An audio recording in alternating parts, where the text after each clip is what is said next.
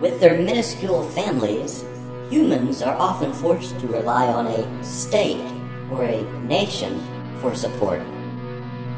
Pity them.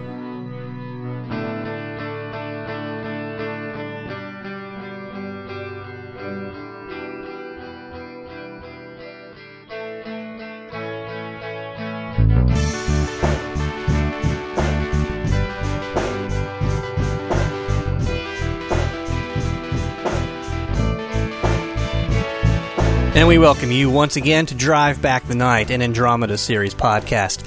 I am Ryan Mazzacco, And I'm Telemachus Maestri. and what? Telemachus? Yeah. Maestri. Telemachus Maestri. I'm sorry, I didn't recognize you. I thought you were Ethan. Oh, I'm the genetic reincarnation of Ethan Maestri. Oh, I thought that Benito Noriega was the genetic reincarnation of Ethan Maestri. Well, I am also a genetic reincarnation of Ethan Maestri. You're telling me it happened twice? Yeah. Man, what are the odds of that? About a trillion to one, maybe? Maybe a little bit more than that. Man, wow, that's talk about beating the odds. Maybe you should go get a lottery ticket or something. Yeah, I, I, and I would just like to say, Ryan, I actually have some proof here. Let me give this to you. Uh, that Benito Noriega was responsible for last week's technical error. What? That's What his is fault. this? Where did you get all this? Is amazing. Yeah. This is some really incriminating data. You know what? Um, we're going to nail Benito for this because that really hurt our podcast last week. Yeah. Um, I figured you guys would appreciate this. Yeah, so we're going to have to nail him on this and see if we can get all new stuff for the podcast, so this kind of stuff doesn't happen well, again. Um, you know, Benito's he died, right? Fiery explosion. oh yeah, at the very end of that podcast, he is dead. Okay, well, hmm. I got an idea. I know what I'll do. Okay. I can just looking at these documents, I could very easily forge these documents and I could pin this all on you, Telemachus.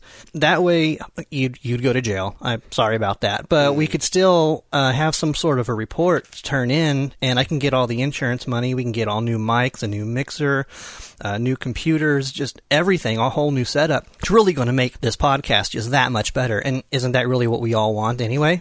Sure. And as much as I don't like that idea, it's a sound plan. I would do that. Yeah. Mm, nah, I'm not going to do that. Uh, uh, well, all right then. Okay. Well, let's just move on to the show. It's home fries. Oh man, Ryan, I love me some good home fries. Cut them up, too, yeah. a little salt and pepper. Mm, you know, get a little uh, fried mushrooms in there too. Mm, man, I do love me some home fries. Um, Let's talk about it. okay. Although I, I guess I should make a correction. This episode is not home fries. It's home fires. You and your darn dyslexia. I know it. This really, truly has been plaguing me. this whole past week and even before. Every single time I look at the name of this episode, I say in my head, home fries. well, you're not alone in that, friend. That's why it's a bit. All right, good. I appreciate that. I'm not the only one. So anyway, I guess let's go ahead and talk about it. Home fires. Yeah, Ethan, you have some stuff for us on this one? I sure do. Okay. Uh, this is uh, Home Fires, and this one was written by Ethlie Ann Vare. And uh, it's good to see her work once again, having her having had her on the show. Yeah. And uh, hearing her perspective. We also have the return of Steve Bacic and the introduction of Telemachus Rhade. We also have Sam Sorbo returning as Dr. Sarah Riley. And we also have uh, a couple of other guests uh, Francois Yip as Raquel Benzion. Benzion? It's just a Z. It's a silent T. As Raquel Benzion. Uh, and interesting about her, she was born in northern Vancouver, uh, British Columbia, uh, but she has early credits in uh, the movie Rumble in the Bronx, starring opposite uh, Jackie Chan. Oh wow. Actually, not starring opposite. I think she just had a, a bit role in the movie. But then she goes from there and begins doing other action films coming out of Hong Kong. She actually does speak Cantonese, so it was an interesting uh, early career for her. But then she gets uh, later on in her career into more mainstream North American television, and so we get to see her here in this episode of Andromeda. And then she'll also be returning later in the series for another guest role as well. And then finally, we have Zaf Peru, who plays Jamal Brown. And he has several credits in uh, sci fi television. We have Stargate SG 1, the X Men Evolution series, Battlestar Galactica, and uh, the Fringe television show as well. So that's uh, our guest stars for this episode. Now, the title, Home Fires, also is a reference to a World War I era song titled Keep the Home Fires Burning Till the Boys Come Home. It's a British patriotic song composed in 1914 by Ivor Novello uh, with words by Lena Gilbert Ford. So there's your history lesson to go along mm-hmm. with the title Home Fires. And I bet you like that. Because you're a big uh, World War One buff. Being a World War One history buff, yes, uh, I, I, I had to throw that one mm-hmm. in there, mm-hmm. even if it, even if I was the only person interested in that little tidbit. But that's what I got for trivia. Okay. Well, that's a nice setup. Now, for us to really get into the discussion, I guess we need to know really what happened in this episode. Uh, so, Ethan, would you mind giving us a rundown of home fires? What happened? Well, we find the Andromeda presiding over a military exercise to test the readiness of the Castalian fleet. I hope they are better at swimming from a fight than they are actually fighting one, because the results of this exercise are less than stellar. After a few sushi jokes and references to comic book characters that we can only hope will be forgotten in 3,000 years, a lone vessel makes its way to the Andromeda and signals the crew.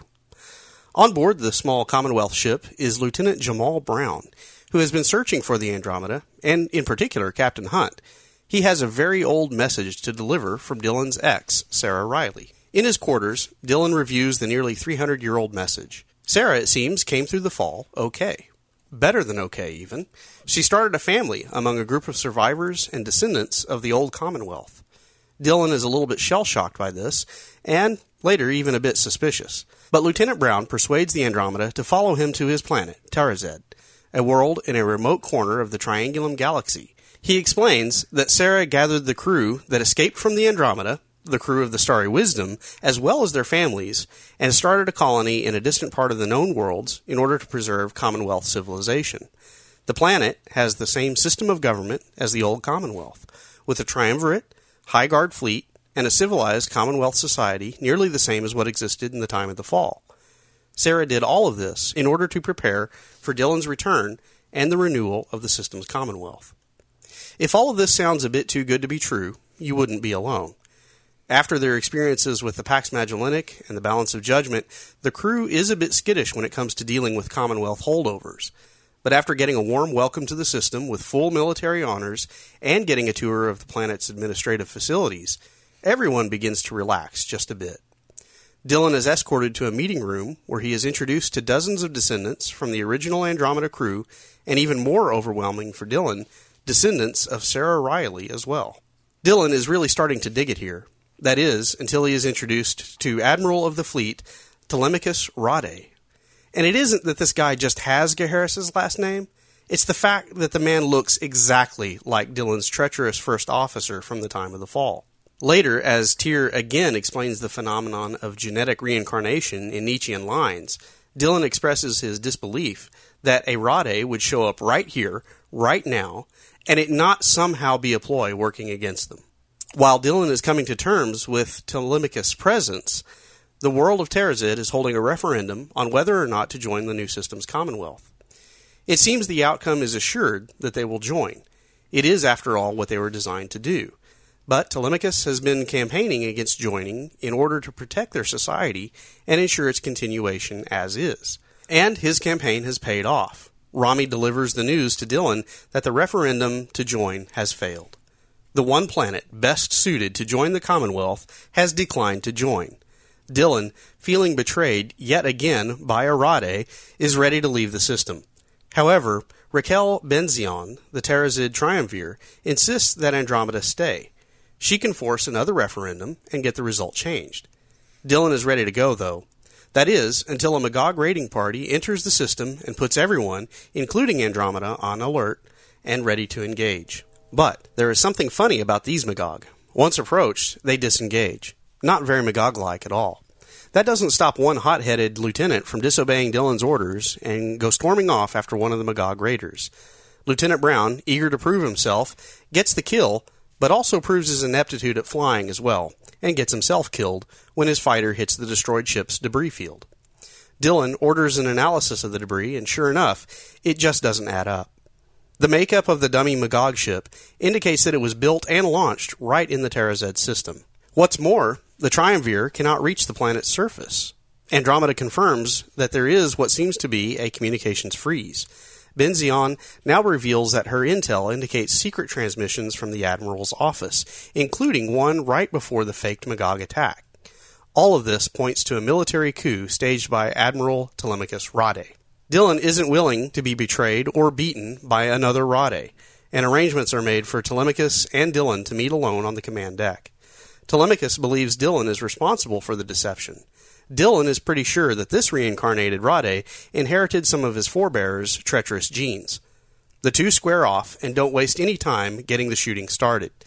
Dylan can't help but reflect, as their battle rages, how familiar all of this seems to be.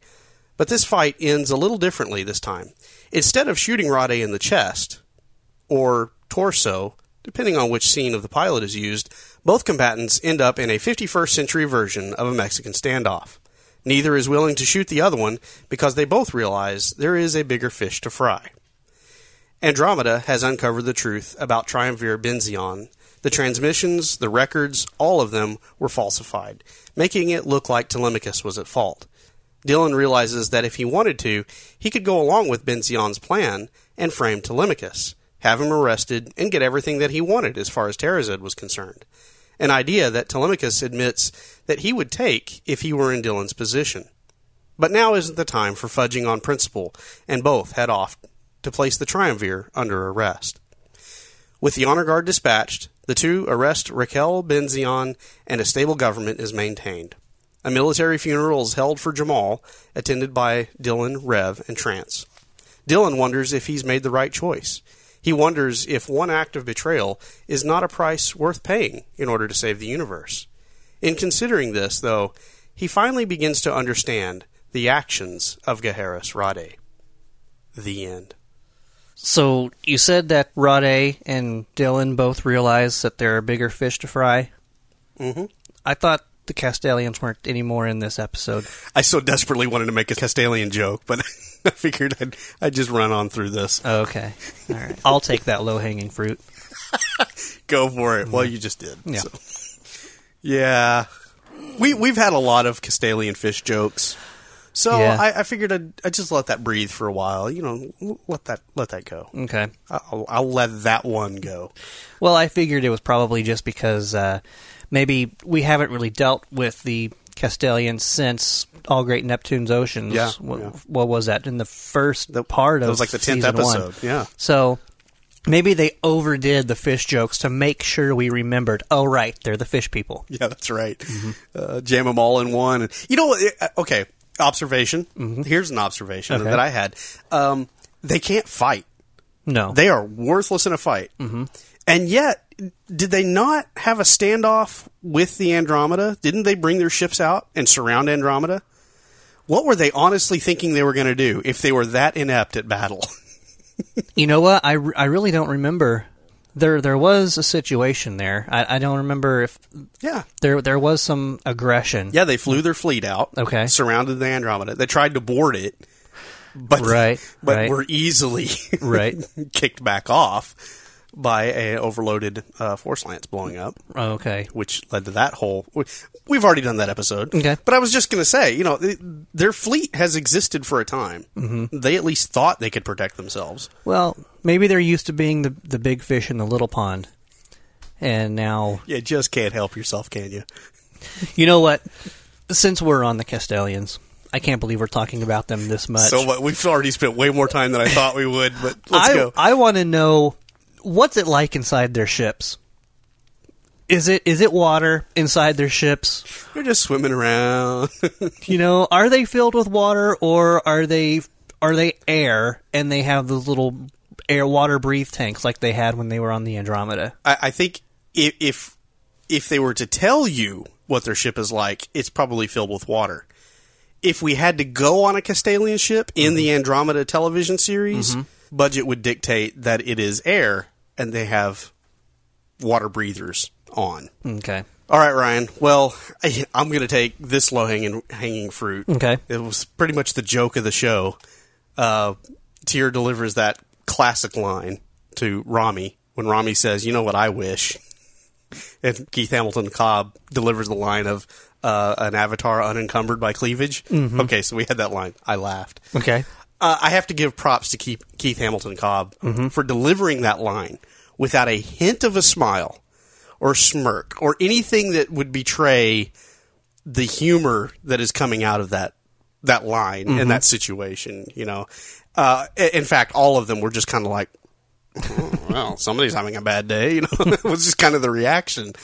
But uh, yeah, I, I had to bring that up. Right. Well, you know, Tyr himself, you would think he would be have, have to be encumbered by all of that muscle Oh, absolutely. somewhat, right? Yeah. It's kind of hard to walk around with that much muscle. I know from experience, dude. Right. yeah, you and I both know all about that. Sure. hey, Ethan. Uh, I'm Telemachus. No, we're done with that joke. Oh, okay. Hey, Ethan. Yeah. How can you play basketball at night? Um, under lights? Yeah, make sure that your rim is lit up with blue LEDs. Oh, yes. yeah, and have a glowing basketball too. That would be helpful. yeah, I hadn't even noticed that until you bring it up here. But yeah, the thing had a little LEDs around it, didn't it? And schoolyard chains for a net. yeah. Mm-hmm. Yeah, you, you can't get synthetic fibers for a, a proper net. you got chains. No, you'd, you'd wear that stuff out. Okay. Mm-hmm. right, I'll buy that. Okay. Uh, I, I think it's interesting that in times past, when they want to do forensic level studies on debris, they've had to bring a little bit in to the ship to sample, and it's usually Harper that's doing it, right? Mm-hmm. That's that's how it's worked in the past in previous episodes that we've seen. I, I find it interesting that in this episode, Andromeda can run forensic level studies on debris, just like that Right. without bringing it in. It just does an in space analysis of it and knows exactly what it's made of, and that it was made in system, and that it was launched from in system. Mm-hmm. Really? Well, Harper's the one that deduced from where it was launched. So you're right. You're right. He did bring up the station. Yeah. So from. while maybe Andromeda is able to do a spectral analysis, uh, there, you still have to have somebody else to, to do some of the other math. Maybe maybe Andromeda's not that good at math. reading mm-hmm. geometry, mm-hmm. angles, mm-hmm. things like that. Hey, Okay. those are hard. they, are, they can be. They can be. Hey, so um, another episode with Harper where there's no sign of him being infested with m- Magog larvae. Not true. Not true. Okay. he does mention the fact that he, you know, when the Magog show up in the raiding party, he mentions, "Oh, I'm not ready to do another round with the," and he kind of for, he kind of points at his gut. Okay, was was that what he was talking about? yeah, Well, that's how I took it. Well, may have been. Okay. Okay, so maybe I missed something. I was just thinking he didn't want to be taken by the Magog again. Okay, Um, but I mean, either way, I guess that would kind of fall into it. yeah, Um, either way, that's really not the point that I that I was Okay. trying to segue Sorry, to. I didn't mean to no, derail that, ya. that's okay. That's okay. But what I thought was interesting was that he no longer has the uh, medication around his neck. Well, I think the overdose kind of took care of think that. that maybe he learned a lesson there. Maybe so. Was there character growth in Harper? Did he learn something from his OD? I think I don't know, but I think we can maybe at this point for Mm-hmm. this episode say yes. There was some growth with Harper. Okay. He put it in a in a locker or in his room. okay. I would hope maybe Rev or Trance would just kind of just hold on to it for him, and then just come to him twice a day. Harper, time to take There's your a medicine. little, there's a little ringing from down the hall. Harper, Mm-hmm. the alarm went off. It's time for your medicine. uh, well, I don't know. It, I mean, I'm going to call this an observation. Really, though, maybe it is something that we have learned. Okay. It is difficult to engage in a fight while experiencing flashbacks. It would be for me anyway. I would think that would be tough. Um, uh, many of I've actually seen studies on this. Um, people think that they're multitaskers, but really, no one can truly multitask. Yeah. So you've got to either be thinking about something that happened in the past, or you've got to be fighting. Yeah. You can't really do. both I don't know, man. I, I can multitask. I mean, I proved that last week in the recording. I mean, I was well. Maybe that's not the best example. no, no, but I, I, I- I understand where you're going there with that. Uh, yeah, I can't multitask, and, and and I don't. People that say they do, um, if you go back and really grade their work, or you know, I, I would imagine that you know if you're having a fight like that, if you're having flashbacks, and, and I don't know if this is a study that's been done in military, maybe uh, people with post traumatic stress disorder, Uh, when that comes on, they lock up, you know, and, and if that's what Dylan is experiencing, some if he's flashing back because of the trauma of what he had to deal with with Gaheris, mm-hmm. well, he he did it, and all Tem- Telemachus was doing was offering him a drink, Right. and he totally spaced on him. Right. now, the question I have is are all of these flashbacks are they really Dylan's flashbacks in his head or are they just telegraphing this out, reminding us as the audience this is what happened a season and a half ago? Yeah, and and you, you got to say that that's part of it is for the audience's benefit. But we all get struck by memories that it's more of a sensation mm-hmm. more than specific details. Mm-hmm. Now, toward the end of this, Dylan is reflecting on specific details, things that Telemachus specifically said. But I will be willing to admit that during the fight sequence, it's just he was flashing back to when he was fighting Rhade, uh, Gaheris. Mm-hmm. Those can be just specific sensations or flashes of memory. It, it wouldn't really take up a few compute cycles, right? You know, to, to bring it down to AI terminology there. Um, so, you know, okay, maybe he could. It just, the way it was presented on screen was a little distracting. Mm-hmm. And I'm sitting there thinking, show us how this fight's going to end up. I know what happened a season ago. You know, on our our sister podcast, the one that you do, Age of Geek, uh, you guys do a thing, and I've been involved in it before. You call Snap Judgment. Um, I remember one time you and your son Eli, you did a Snap Judgment on Jurassic World. yes, we did. Uh, do you remember what Eli said? A little game that he likes to play is. Guess who's going to die? Uh-huh. Yeah. yes. Yeah. Uh, I thought it was kind of easy with this particular episode to play that game. Okay. because uh, when I saw Lieutenant Brown going out in his slip fighter, I said, He's going to die. "Yeah, You know, it's funny. I, I, I didn't think about it. Um, just the other night on Netflix, there's a show called uh, Wing Commander. Uh, show. It's a movie. it was just on the other night, Well, I watched it the other night on Netflix on the streaming. so it's probably still on there." It probably is. Yeah. Oh, okay. Uh, it starred like Freddie Prinze Jr. and a bunch of other people that I recognize but don't remember the names. Um, but anyway, it's it's it's a space jockey, space jock fighter, space fighters, you know that sort of thing. And this scenario that we see in this episode is exactly the same scenario that plays out in that movie. So as I'm watching this episode the other night, I'm like, I just watched this in 1999's Wing Commander. And now that I'm thinking about it, that was right before this episode would have been made. And I mean, it literally is the exact same thing. Goes chasing after a fighter that he should not be chasing after, gets mm-hmm. called off by the commander. Mm-hmm. He shoots it anyway, celebrates, and as celebrating, the pilot in Wing Commander and the pilot in our episode here of Andromeda both run into debris from the fighter and blow up and die. Hmm. So, uh, well, okay. In Wing Commander, the, the the pilot limps back to the ship, then crashes, blows up, and dies. but so slight difference, you know, tomato tomato. Right. But you know, it, still, It it- burned down, fell over, then sank into the swamp. okay. so I, I just thought it was interesting because these would have been played out about a year and a half from each other. Honestly, You know, I'm kind of wondering because, of course, Tyr gets all snobby about it. You know, amateur. So there, there's got to be some sort of flight technique to this, and and maybe people that have been involved in um, air combat know more about this. Of course, in in space, there's no gravity. true. Uh, in in in air combat, all the plane parts are basically just going to go down, Yes, right? They're out of the way. Okay, and and if, if somebody out there knows that that is wrong, then just I guess keep it to yourself. But there there's got to be some sort of uh, a technique that evidently Tyr knows about. Um, probably a lot of these the other pilots would know about. Beka would probably know about this. It's called shift ninety degrees and head at another angle. Is that what it is? I Is that the so. trick? I think that might be it. Okay. So that that was his mistake. Was that he just kept flying right into where he just shot? You know, common error. Okay.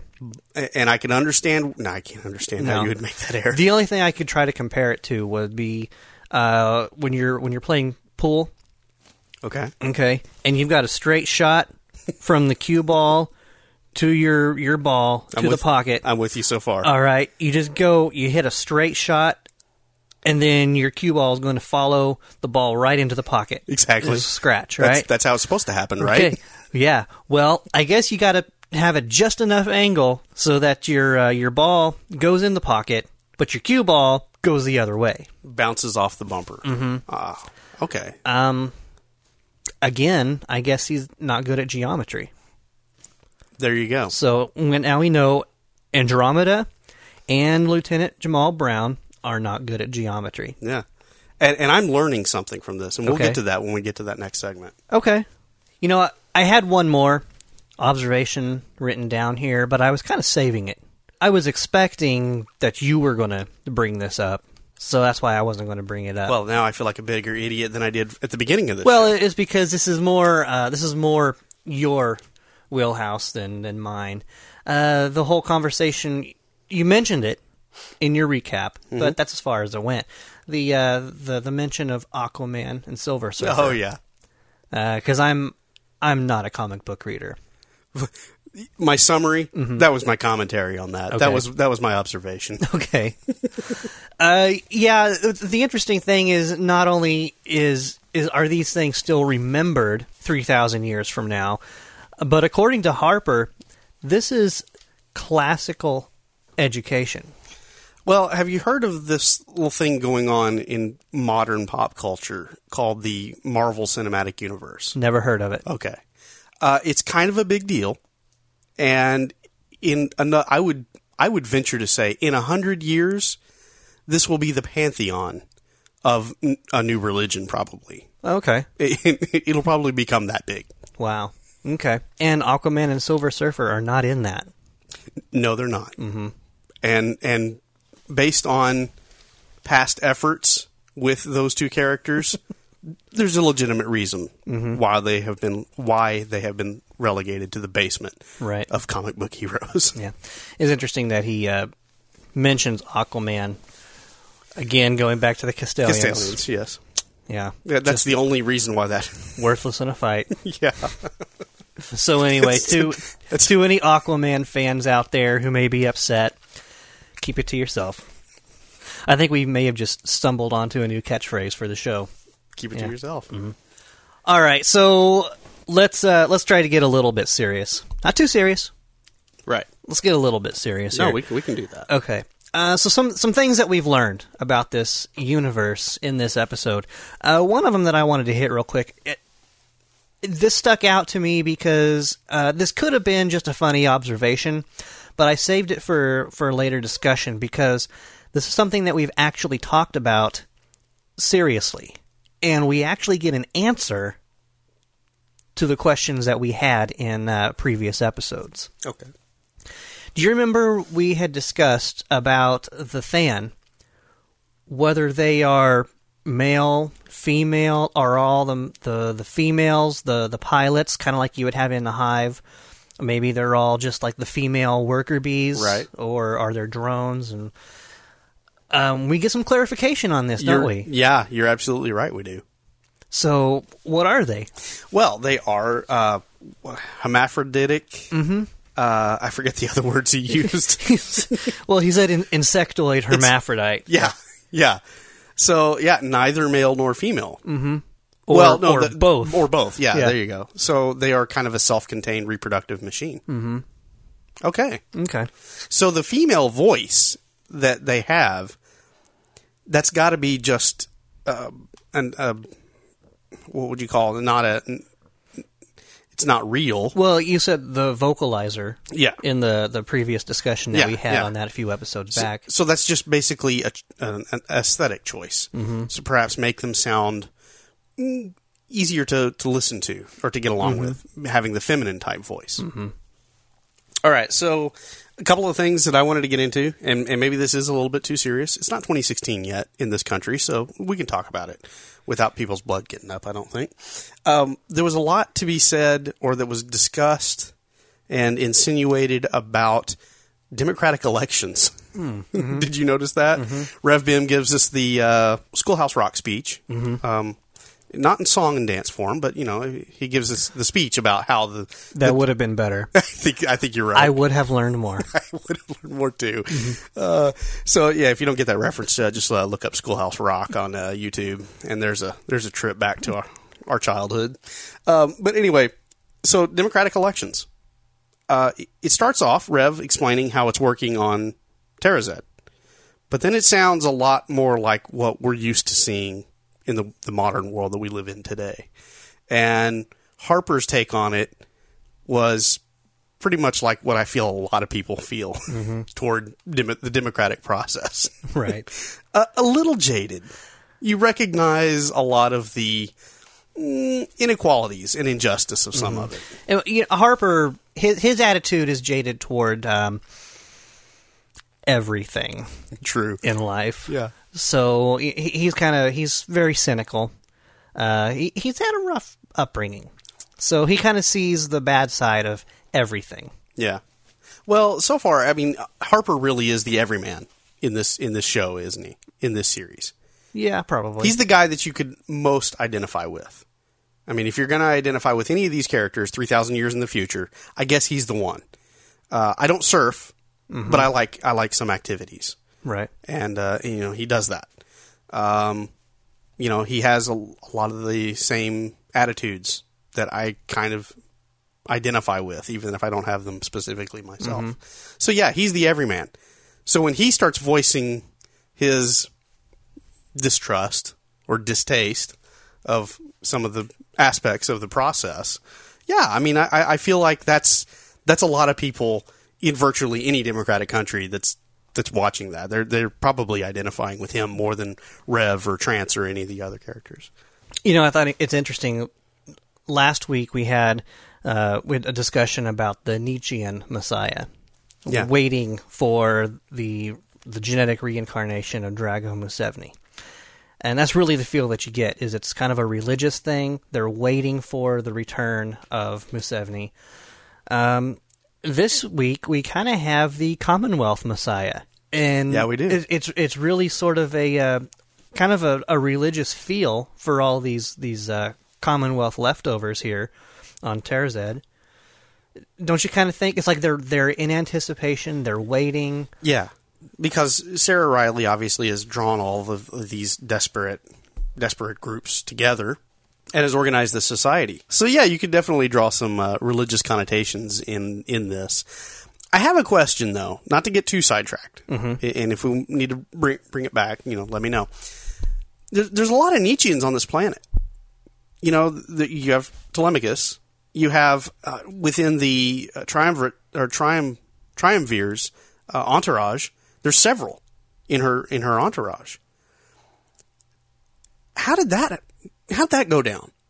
Because obviously the Nietzscheans were responsible for the rebellion and the fall. Yeah, I, I guess there were some loyal Nietzscheans that came along with this group, oh yeah, but surely that didn't just oh well they're okay we vetted them. surely there was probably some resentment that had to be sorted out in this culture.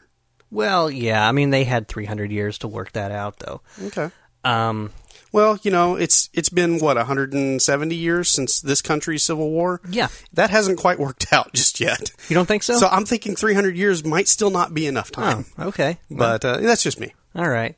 Um, I mean, because Rhade Gaheris Rhade, Gahara, okay. uh, he did make mention to Dylan that there are groups of Nietzscheans that are opposed to this rebellion.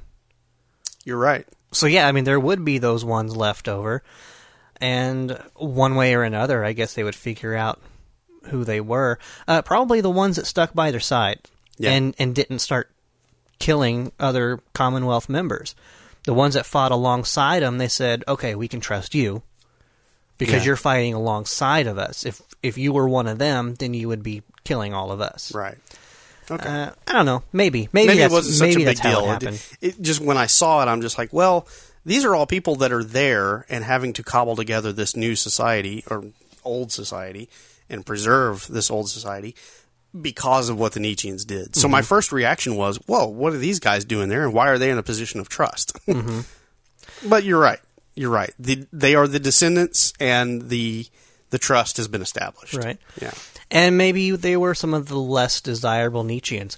Maybe they didn't get invited to the party. When the when the Nietzschean uprising happened, they're like, "Wait, what? Who? How come I didn't know about?" All right, well, I'm fighting with the humans then. Three hundred years of breeding has done well for me, Mm-hmm. but you ought to see pictures of my great great great grandfather. he had a little bit of a pot belly and a receding hairline. Not genetically perfect. Uh, something else that this uh, episode I think teaches us a little bit about, and that's the uh, the downfall or the folly, perhaps, of isolationism. Uh, This is an isolationist society. They want to stick their head in the, the sand. The Magog are coming. They feel like if they, if we isolate ourselves, we will be protected for as long as possible. Um, Some of them, Some of them, yeah. at least, at least a little over half of them. Okay. Well, I mean, the vote was split, Oh, oh, I see. Yeah. Okay. I just thought it was interesting. or maybe it was only one third. Maybe you have to have a two thirds majority vote. maybe I don't, I don't know exactly. I don't. I didn't remember that part of the song. let's not. yeah, let's not even get into popular vote versus electoral. Well, you know. Let's, okay. Okay. But anyway, uh, isolationist societies. Uh, the point being, what I took away from this, and I don't know that I really have an argument against it, but this just really kind of to me pointed out the folly of an isolationist society. Because it basically does. It puts its head in the sand and it ignores the issues that are going on around it or that are, you know, freight training right toward it. Um, so I, I just thought that was interesting. That it, it seemed like the episode was kind of steering us toward this is what happens. You you could be that way for a time, but you're going to have to come out of it at some point and join the rest of us in reality. It's too bad because that's kind of how I like to live life. I, I think on an individual basis, it it can be not so bad. Oh, okay, that's great. Okay, That's good news. When I hear a knocking in the engine of my car, uh, it'll go away. yeah, It'll be fine. Don't make a big deal about it. it'll take care of itself. But you're right. Sometimes that does not work out. Yeah. And one last thing I've got about what do we learn? Uh, Dylan. I, I think we do see character growth in Dylan because in all of his flashbacks and his thinking back on what uh, Gaheris was trying to tell him, trying to warn him about, Dylan, up to this point in episodes where this has been given some treatment, uh, it's Dylan still has resentment. He he still has that that abject sense of betrayal. And in this one, at the end of it, it, you really feel like Dylan has kind of turned the corner a little bit, and he's he's able to now not see Gaheris as such a villain. Mm-hmm. You know, at, at least that's that's the impression that I got. Right. Is that how you came away with this one? Well, his description of the events, that's what lead others to believe that same thing. Because when Telemachus asks him flat out, what happened? You're the only one that knows. Yeah, He tells him the first part of the story, and then Telemachus is like, great. That's great news. That is fantastic. He's a I'm hero." so glad he was not a bad guy. yeah, And then Dylan, he could have said, well, wait a minute. Here's what he did next yeah, but he just he just left it and it could have been out of respect for Telemachus and his family and his line maybe he didn't want to ruin it for him maybe he was trying to believe it a little himself because he says that from the beginning that he tried to warn me. I didn't listen until it was too late. It's not until later in the episode when we see just we get hit over the head with all these flashbacks of these cryptic messages that that Gaheris is giving him and and he him not getting it. Yeah, but he's looking back on it and realizing that's what he was doing. And then toward the end then he's kind of yeah I, I kind of understand why he did what he right. Did. Yeah, right. And and and okay side note sidebar. Why all the cryptic messages? Why not just say hey dude this is what's about to happen. Well, because Gaheris had made the decision that Dylan could not make, that Dylan would not allow himself to make. So Gaheris had to protect himself, but he had respect for Dylan, so he was tipping, he was tipping his hat. Not well enough. Not well enough, no. But for a Nietzschean, he was probably putting himself out there. I would think Yeah, he I was so. he was he was knocking pegs out from under his you know underpinning Mm-hmm. in order to give Dylan a chance. Mm-hmm. So I gotta I gotta think for a Nietzschean that's a you're working against yourself. That's not a very Nietzschean thing to do. Yeah, you're right. You're right. It's not. But I don't know. It's just funny to me, is all. He says that he tried to warn him. Harris obviously felt like he was trying to warn him. But he wasn't warning him. Why? Why didn't he just go ahead and, and, and spell it out for him? Yeah. You know. It, Yeah. Well, it wouldn't be a very good story if, if he you, had. I know. Yeah. I guess if you know someone's not getting the message, and then when it comes down to it, be like, "I tried to warn you," and you're like, "When? When? When did you try to warn me?" Well, hold on. Think about it this way. Okay. When was the time you think back to the days when you were dating and you were trying to indicate to a girl that you were interested, mm-hmm. that you thought very well of her, Right. very highly of her? Mm-hmm. Do you really feel like that message got across at times? Oh, well, I sent a note and it said check yes or no. That's what Gahara should have done. Uh, I think absolutely. you just I think you just hit the nail on the head. Mm-hmm. Okay. Yeah. Right. Do you get the hint? Check yes or no. and they could have been like, uh, no, I don't understand. The Nietzscheans are going to attack. the Commonwealth is going down. You know, and then if Dylan's like, oh, I don't understand. I don't know. Okay, n- now you're it's- done. Yeah, he he can wash his hands, and he can turn on him, and you know, yeah, All right. Well, this would have been a much of a different story had it gone that way. right. And we probably wouldn't have had as much respect for Dylan. That's that is true. Yeah. Now, I I kind of had to go back and watch this a couple of times. The sequence immediately following the fight between Rhade and Hunt. That moment of realization that they are really on the same side and they have a common enemy. And then confronting Raquel and then bringing up all of the evidence against her and then their options of which way to go with this. Um, it- I had to watch it a couple of times because it moved kind of fast Yeah. and it was a little confusing to me. Yes. It was kind of like geometry. It was kind of like Rhade's hints. I wasn't quite getting it. Yeah. Okay. The question that I have, and I that I still come away from this with, is why would they on the Andromeda? Why would they need to use the Andromeda's computers to to fake all of the documentation to pin it on on anyone really? When when Raquel had already done all the work. It- Go ahead. Go ahead. Well, I, I was gonna say, I, are are you saying that you think they had to be on the ship to use Andromeda's computers to make all of that fake data? No, no, I'm saying because because Dylan says, okay, this is all this is good proof. Mm-hmm. You know, with the Andromeda's computers, we could fake all of this stuff and make it look like you did it, or make it look like whoever we want. We could we could make it look like anything we want, Yeah, right? yeah. Why do they need to, to why do they even need to discuss faking anything when Raquel has already set up the whole thing? Yeah, it's all right there laid out for him. Right. Yeah. Now, it's true that the way Raquel has it all laid out, it's all pinned on Telemachus. Yes. Okay. But then, how was it that Dylan was planning on faking all of the, the documentation? Eh, because either way, right, Telemachus goes to jail. Yeah. Am, am I missing something? Um, no. No, I, I, I think it's yeah, it, it's a legitimate question.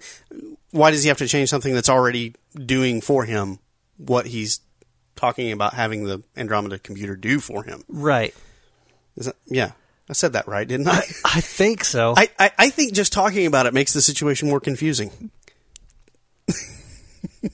Yeah, yeah, I think so.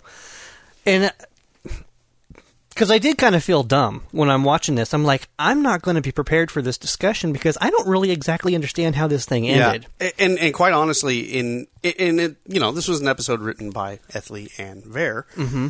and so look, thinking back to our conversation with her, mm-hmm. and one of the things that she talked about, I can't remember if she talked about it on air or if it was on her, in our discussion afterward, but she went into a lot of detail about how they were trying to do things with the show. There were things that were written, there were stories that were in episodes, Mm-hmm.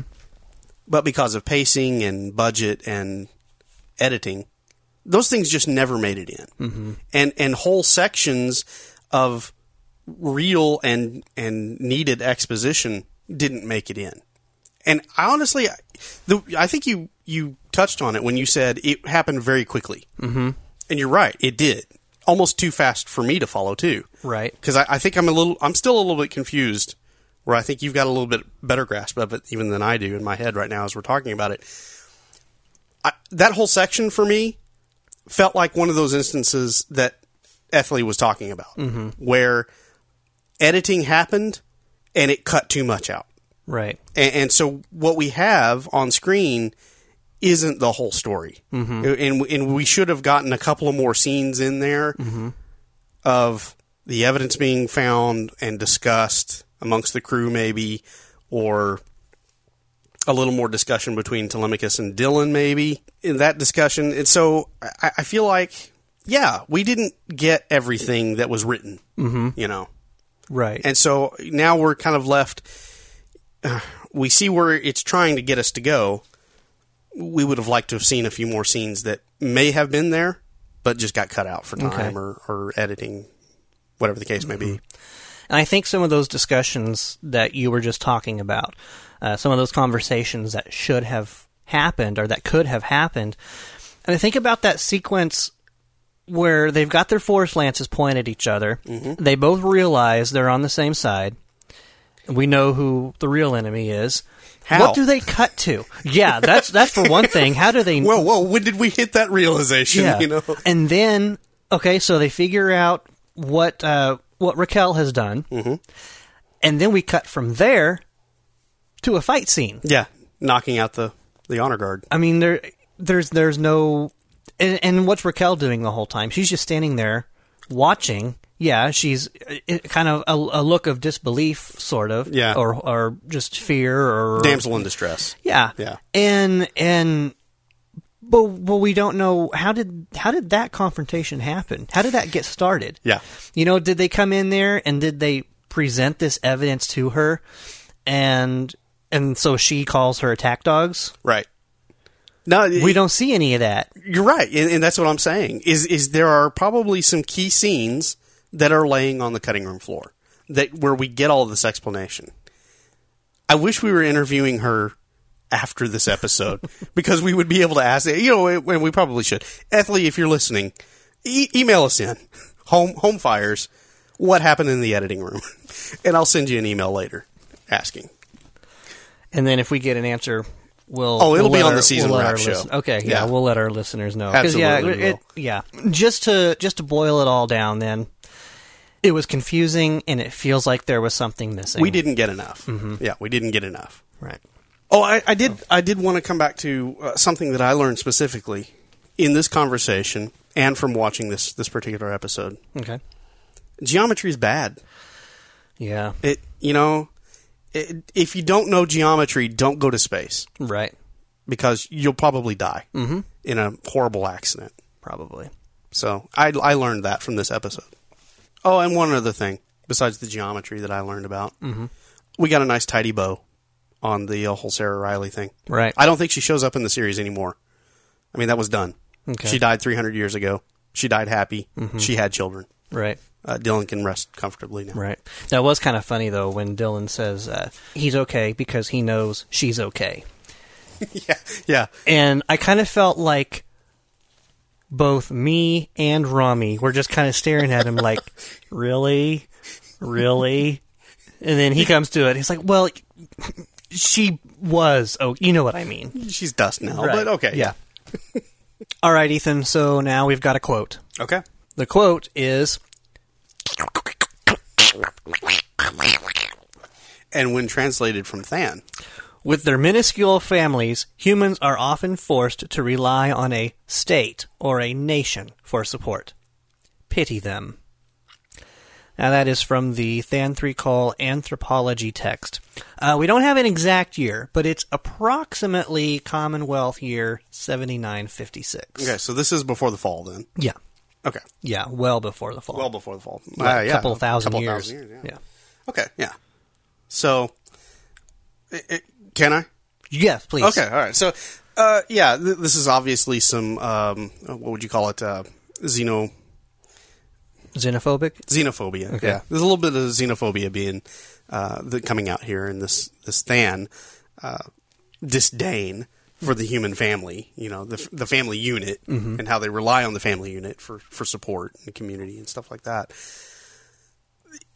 Okay, and, and that is that is how a hive mind would look at humans eh, and and mammals and how they they function as family units. The problem is this is really the the strength of of human families. You know, when when society breaks down, when civilization breaks down, it, it comes down to the family units. And, it, and it's really the strength of the families working together as communities that allow people to survive. And obviously, humans have done well. You know, they've survived the fall, and despite their homeworld being overrun by Nietzscheans and Magog, they're everywhere in the galaxy, apparently. so they they did all right for themselves. You know, the family unit came through for them. Uh, I, I only hope that you know, if society and civilization comes to an end, you know, my family will be there for to help prop me up too. of course, if it's the zombie apocalypse, they're on their own. I'm running out front. Right. I think it's also the, a little bit short sighted, though, of the Than because what is it that they're defining as a family? Is it just the basic uh, structure of the family unit, the the husband, the wife, the children, or or what have you? Um, or is well, it that would be very limited if that's all they're looking at. yeah, or is it the way um, most humans think? Uh, what is family? Is family just those that you are immediately related to, or maybe even distantly related to, or is it those that you make your family? Yeah, I, I, I was I was indicating that with Yeah. saying communities. Exactly, and yeah, and I was gonna I was gonna go on that because because because I'm right there with you. Um, because we have we have witnessed firsthand uh, a few years ago, four years ago, right here in this town in which we live, there was a major major tornado. Um, just completely wrecked a third of our town. Uh, set records. Broke, Is- broke records. yeah, broke and a lot of buildings. Right, and b- what what did we see? We saw the the family, the community of this town rallied and came together. Yeah, And even though we're still working on it, this town is well on its way to being put back together. yes. And it's not isolated just to this town that we live in No, you It- see it across everywhere country. everywhere yeah exactly that's what i was going to say is it you know because people attribute that to several different things what is it because uh, the, the the people in this town just have such good traits is it because the majority of the people in this town are christian is it because the because the people in this town are american but you look at all the disasters all around the world and what we see is that it's none of those qualities it's the fact that we are human yeah, we we just have that in us to compassion. right to is- is help our fellow human. Yeah, So even if a, a state or a nation crumbles, you know, there's still that strength of the family. yeah, Whether you're speaking of just fleshly relation of family or on a broader scope of Yeah. community. and, and that's not to say eh, we're not going to sit here now and start singing "Kumbaya," No, no, no, no. but y- you're right. That is the positive aspect of human nature. That's not to say that we're we're looking at it and glossing over the fact that there are other aspects and other communities out there that would take advantage of situations like that. Right. Unfortunately, Also, something that we saw firsthand right here. Exactly, mm-hmm. exactly. So you can't deny that there is that underbelly, mm-hmm. and that that nature is there as well. But overall, you really can look at it as a positive. It, it, it is a positive human trait to when you see a neighbor in distress. He isn't a stranger. Uh, he isn't just a neighbor. He becomes a friend, and in some cases, he, he becomes a brother. You know, and, and that causes you to to want to reach out and to help them to the extent possible. Right. You know, to, to, to the greatest to the greatest degree possible for your circumstances. So yeah, absolutely, it's a great thing to see. It, it's unfortunate that the, that the Than view it as a uh, you know a negative trait. Yeah. well, I guess the good news then, though, is that the Than are not real. Oh yeah, this is a TV show, isn't Yeah. it? Okay, yeah, So really, who cares what they think? right. Take that, Robert Hewitt Wolfe, and the figment of your imagination. Uh, you know, really, then I mean, the family and the hive. There's not really all that much difference, is there? There, there. I guess there would be some hierarchical differences, structural differences Okay. between the two. Uh, I, I don't know. I honestly, I can't see the Than as a group that would express love readily. And you know, if if you get a family of of human beings together, um, yeah, there's probably going to be some dysfunction to an extent there. Mm-hmm. Uh, mm-hmm. but you know, it's it's predominantly amongst families, the the dominant quality w- would be love mm-hmm. that's expressed between them. And I just don't see a Than hive mind or, or hive mentality having that same warmth and feeling. You know what I'm saying? Right. Does that make sense? Well, I guess the question is, I guess we need to know exactly how do the Than reproduce.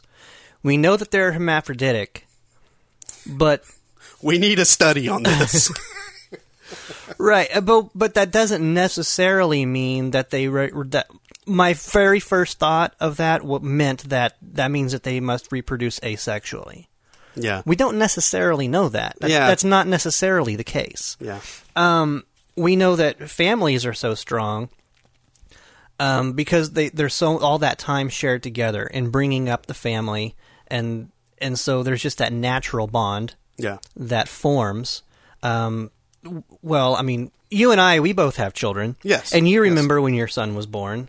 I remember when my daughters were born. It, it was just instantly that that connection, Oh, that, yeah. that bond of love that just that forms. Yeah. I, I don't know. I guess how does that happen for the, for the Than? Do do they what you were just saying about the about do they feel that same sense of love for each other? Yeah, there was one thing that was indicated in this particular episode uh, that uh, what's her name, Refra- Refractions of Dawn, Yeah. had thousands of children. Right. Uh, somehow, at some point, when does it become quantity over quality?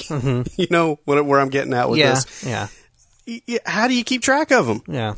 How do you have that connection once you- you're popping them out hundreds at a time, or dozens at a time, or how however that happens? I imagine they're probably egg sacs. Yeah, mm-hmm. yeah. I, I- don't know. A- As a mammal, mm-hmm. I have a hard time connecting with an insectoid mentality of multiple hundreds of children issuing from your. However they come about, mm-hmm. however they come into being, you know, mm-hmm. I- I- it's it's hard to imagine that being a, a loving environment, but it, it must it must be. But but the Than, I think that they're not speaking to the love. I think they're more speaking to the function hmm. of of uh, creating a society. Okay, You know, not necessarily family bonds. And, and, and, and maybe they are seeing those things as uh, really being uh, a detriment. Yeah, and, and now that you're now that you're saying that, there's there's probably a legitimate argument for the fact that close knit communities are exclusive to other communities.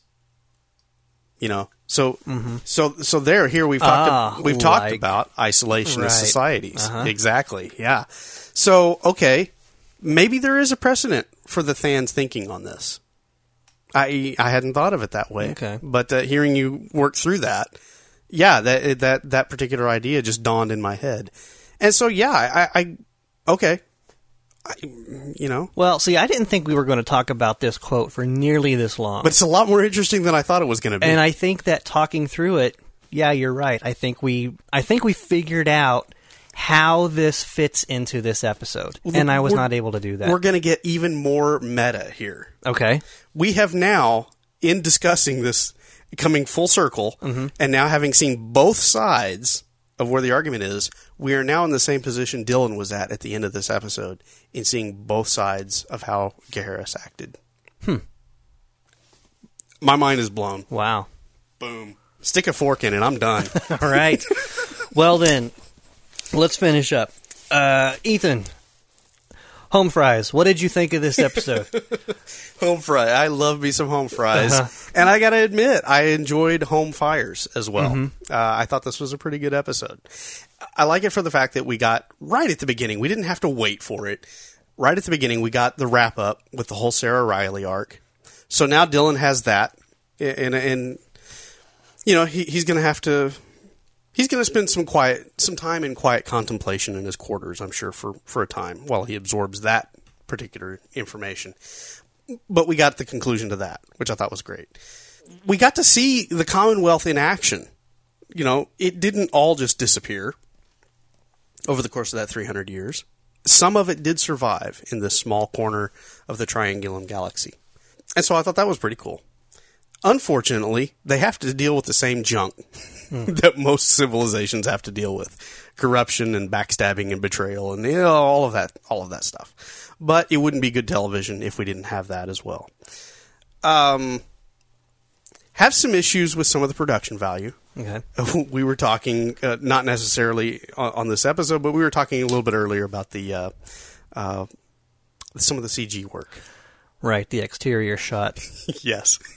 Uh, you know, it okay, yeah, it, it's a thing, Mm-hmm. and, and yeah, there's budget issues. Okay, yeah. So we we mentioned it, we touched on it. Let's move on. Okay. Uh, so yeah, we have some of those things that detract perhaps a little bit, but all in all, I thought this was a pretty good story. Uh, and, and really, I, I feel like this Telemachus character is uh, somehow going to be important going forward in this story. Really? Yeah. Hmm. I don't see it. I don't see how they can have any more use for this guy. They've already got a Nietzschean. Why do they True. need to have another Nietzschean? Okay. All right. I'll take your word for it. Yeah. But anyway, uh, it, final word on home fires or home fries. I like them both. Yeah. Um, home fries I like with salt and a little ketchup. A lot of ketchup. Sure thing. I love ketchup. Yep. Uh, but I liked home fires as well. Um, I thought it was fun to see, but not see the Castalians. We haven't seen them in a long time. Yeah. They're out there. Yeah, and uh, I really thought that some of them were getting blown up until it turns out, oh, this is all just a uh, a battle simulation, uh, training. You know, I wrote it down and then I marked it out. okay, But I'm going to bring it up anyway since you just brought it up. okay. Oh, okay. If that's a simulation, Mm-hmm. what got blowed up? and why did they fire missiles? Right, I was thinking the same thing. I was wondering, is is this just some sort of a, a CG that Andromeda is creating? To- VR. yeah, to make it to Yeah, make it a little more real. But but that's an exterior shot of the Andromeda. It is. It is. No, they have to sell us on it. Uh, I don't know if that was necessarily the best thing they could do Mm-hmm. or that they had to do. right.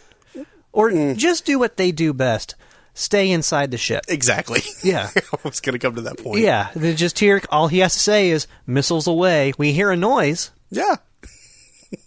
Bloop bleep. Yep. You know, buttons were pressed. Right. Things blew up. I mean, I can make simulated missile noises. There you go. Yeah. Yes, you can. I, I did it last week. Yeah, there you go. No, that was real.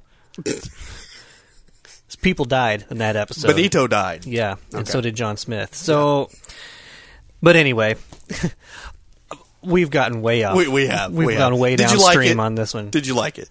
Uh, oh, right. That's the question, wasn't it? Uh, I did answer that. Yes, I did. I did like the episode.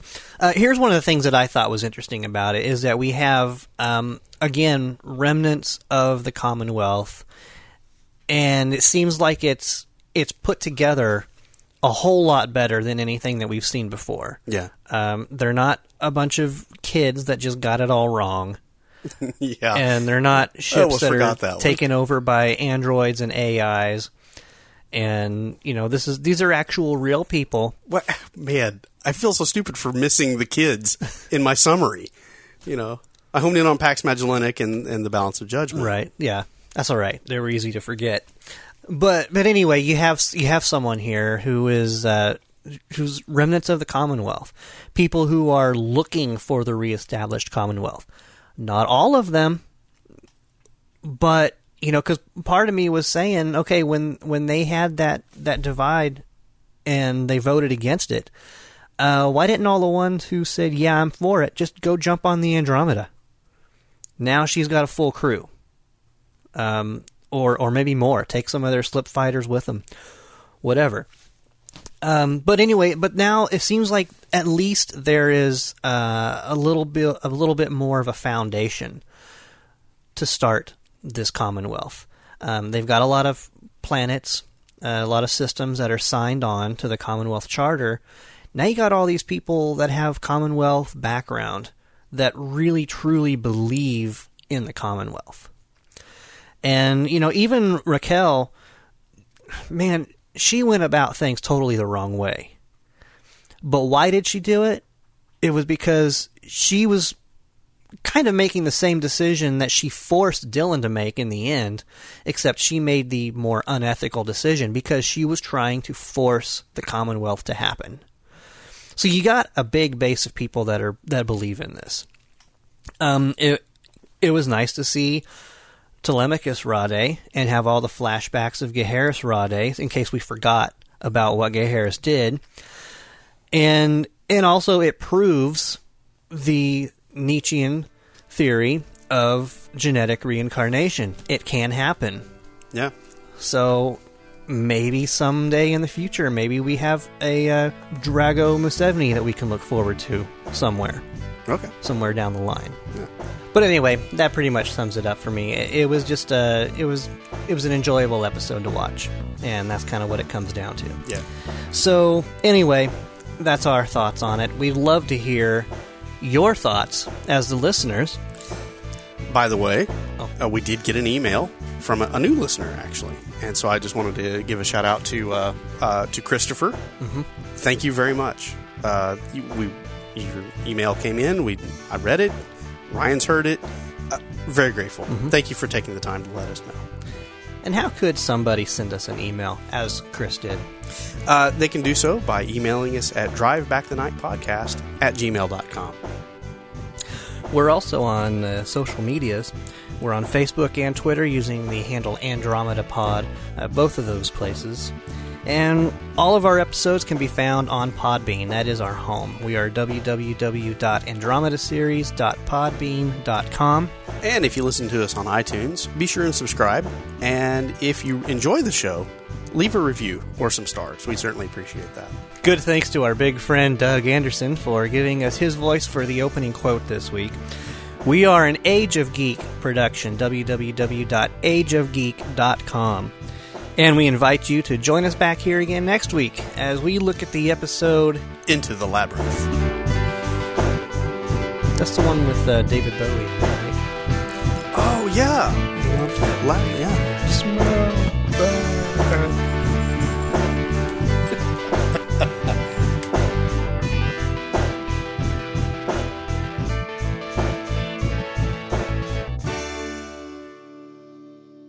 It's home fries. Home fries. Home. Man. Sorry. it's funny because it's so easy to do. Let's try that one again. Okay.